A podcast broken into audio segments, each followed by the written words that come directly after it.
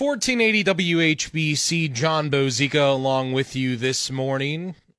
We're going to talk about the code in Ohio. Now, what do I mean by that? There's kind of a code that represents the state of Ohio that for many years has had, I guess you could say, outdated words, outdated phrases, outdated things within it that, quite frankly, need to change over the course of time. And uh, state representative here in Ohio is working very hard with people across the aisle to try to make that possible, and that is uh, the Democrat in uh, Dontavius Jarrells this morning, who joins us on the phone right now. Dontavius, how are you today, sir?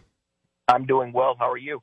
Good, doing very well, and thanks for joining the program today. I know that you and I have had this conversation kind of in a in a small manner before, but I think it's important to have it again because I was reading more and more about some of the things that you are trying to eliminate when it comes to the code. And and I guess I would ask what has left the code so outdated in Ohio to now? And and why are we having to go back and do all of this now all of these years later? Yeah so you know it's it's really interesting. You know our code has been with us since the beginning. And um and there are some terminology that just quite frankly just did not ever change. And so i think about you know words like habitual drunkard. I don't remember i probably not in my lifetime we've ever used that that type of terminology to describe someone with alcoholism. And um and so when i think about kind of just the, the prevalence of so many of these words and terms that are in our code i think it's just history. And you know, as as many things, um, you know, terms evolve, how we describe things evolve, and and uh, and I think we just haven't done enough to really uh, transform our code to to meet the folks and the people of today. And so uh, that's partly why we push House Bill 281 with uh, myself and Representative Tom Young to really address this issue for our disability and mental health community. To the people out there who say to you when they hear about this, well, just sounds like that's another person just trying to be politically correct. What do you say to that person?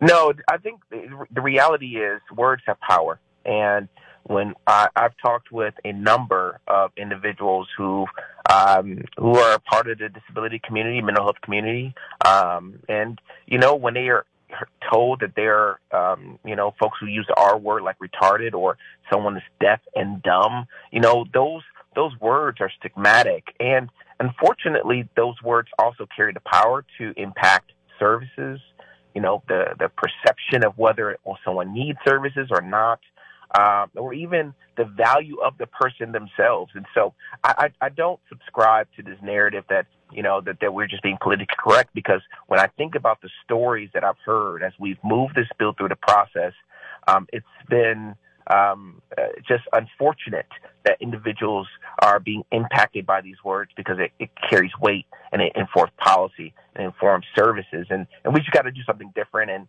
and these people, everyone deserves to be treated with respect. And we just want that to be resembled in our code.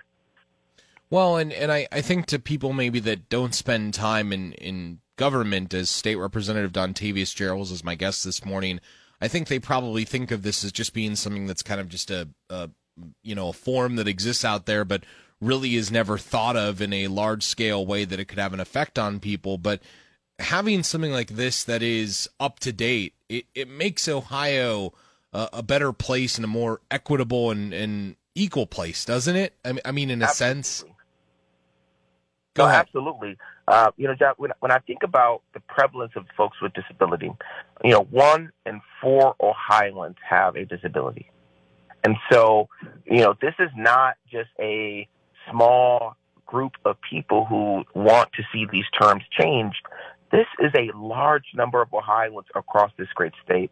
And we know that stereotypes are harmful and it's impactful for us in light of the number of folks who have a disability or have a mental health um, concern or issue. Um, it's, it's, it's important for us to make sure our code resembles you know, and uh, you know what we believe all Ohioans should have great health care opportunities. We should be they should be treated with respect. They should be treated as a person. Um, and and I think that that's really at the core of the why we pushed are pushing so hard for 281 to pass. It's the voice of Dontavius Jarrells this morning on the show, state representative here in Ohio. Dontavius, when was the last update to the code? How long has that been since there was an update that was made on this? Because you said it, a term like drunkard. I mean, I, I think I've heard that maybe on Parks and Recreation, the show, but I, I don't think I've heard it in, in any other any other right. term in, in, in this world. So when was the last time it was actually updated? So so you know, and I have to give credit to a colleague of mine, Representative uh, Stephanie Howse, who uh, back in 2016, her and rep- former Representative Jonathan Dever had worked to remove mentally retarded person out of the Ohio Revised Code. Um, now, that's the, I think, the last time it's been changed, to be quite frank with you.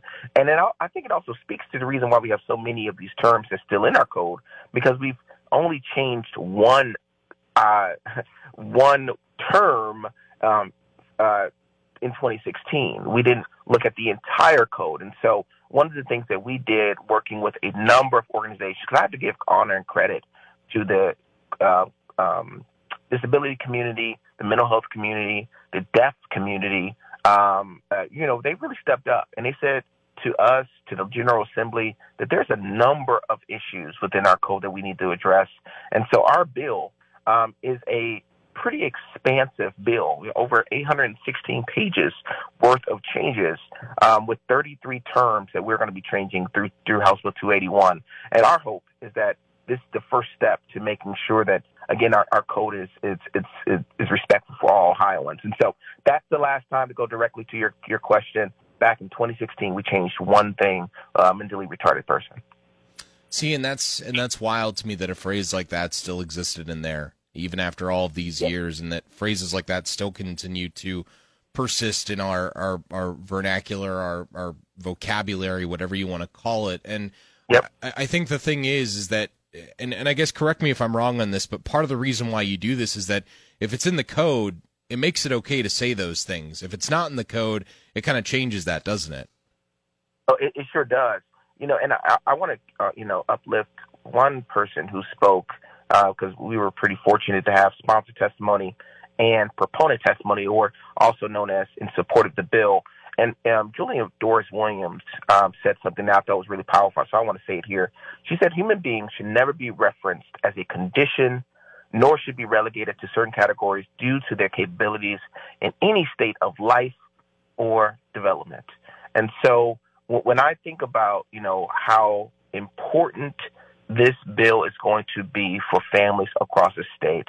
Um, it literally is about making sure that these words don't carry the power to impact their their development. You know how people see them, uh, whether it's success, uh, whether they're in, in services or not, or receive services or not. Um, and so I think this is a starting point, and our hope is through the changes of these words, we begin to again increase the value of folks uh, with disabilities, uh, with mental health challenges, um, and make sure that their voices are a part of this process. So. State Representative Dontavius Jarrells is my guest this morning. State Representative, do you think that there's a time and place to be able to take things like this, though, and teach a lesson about how far we've come to as a society? Like, if there is a racially motivated term in there or something that does label someone. Mm-hmm do you think that is an opportunity to make that a teachable moment to show how far we've advanced? Oh, absolutely. I, I think, you know, look, you know, when we think about where we are today, again, these terms, um, you know, at, at one point of time, they were used as part of our colloquial. And, uh, you know, times have changed. And so I think it'll be great, even as we are removing these terms, you know, we, we still let folks know that history you know, we had to change these terms because society evolved, right? How we describe people with mental illnesses have evolved. How we describe people with disabilities have evolved. And so uh, I think it is teachable. I think also we got to make sure that the, you know, these terms are on the forefront of people's minds and not the previous perspective, not the previous terms that we are removing. Um, because again, lunatics should not be a part of our code. Uh, so as much as it is a historical and teaching lesson, I think the end of it, the end all, be all, at least for me, is making sure that we're using the right language to um, support these in, support individuals who have these disabilities. And so that's kind of at the core. So yes, it is teachable. It's a teachable space for us, but I also ultimately want to get us to a point where we've evolved and moved away from these terms once for all. Well, and the the thing is too is that I know that there's a lot of people that I've talked to that have oftentimes said they're always like, "Oh, well, I think sometimes that it provides more power to be, you know, in a position of of having those words than it does to not use those words at all." And I guess I would ask you what your thought is on that too. If you are referring to something like this, do you think it provides more power in showing things to apply that word, or do you think that that just is is is off base? Well, um, I, I think what I'll say is is that at the end of the day, people want to be respected. They wanted to. They want their their perspective to be respected. They want their um, uh, folks to really understand the humanity in them. And I think sometimes these words can be dehumanizing. We know how we certain words currently in our code are dehumanizing, to be quite frank with you. And I think part of it is if we don't remove it from our Ohio Revised Code, then what are we saying to people who use these, these words to dehumanize individuals on a day to day basis? Um, and so I, I just, I, as I think about kind of where we are as a, as a society, we are much better than these terms that are currently in our code and and it's up to us as legislators to do our part to evolve, right, and make sure our code reflects today's values. And so, I, I don't know. I hopefully, I don't know if I answered the question directly. Um, I apologize if I didn't, but I think it's really about uh, making sure that the stigmatic language that we have, you know, in our code, don't just one doesn't exist, but two, we are creating a space where we're giving power to people so that they understand that if they feel like these words are are hurting them or harming their community, that as a body, as a legislature, legislature body, we're going to address these words and really provide support to those communities. State Representative Dontavius Jarrell is my guest. State Representative, I appreciate the time this morning so much. Uh, uh, fascinating stuff. I think it's really, really interesting. I think it's something that has gone unnoticed. And I think those are the little things that can oftentimes move us forward as a society. So keep up the work that you're doing, and, and we'll talk again in the future. Absolutely. Looking forward to it. Thanks.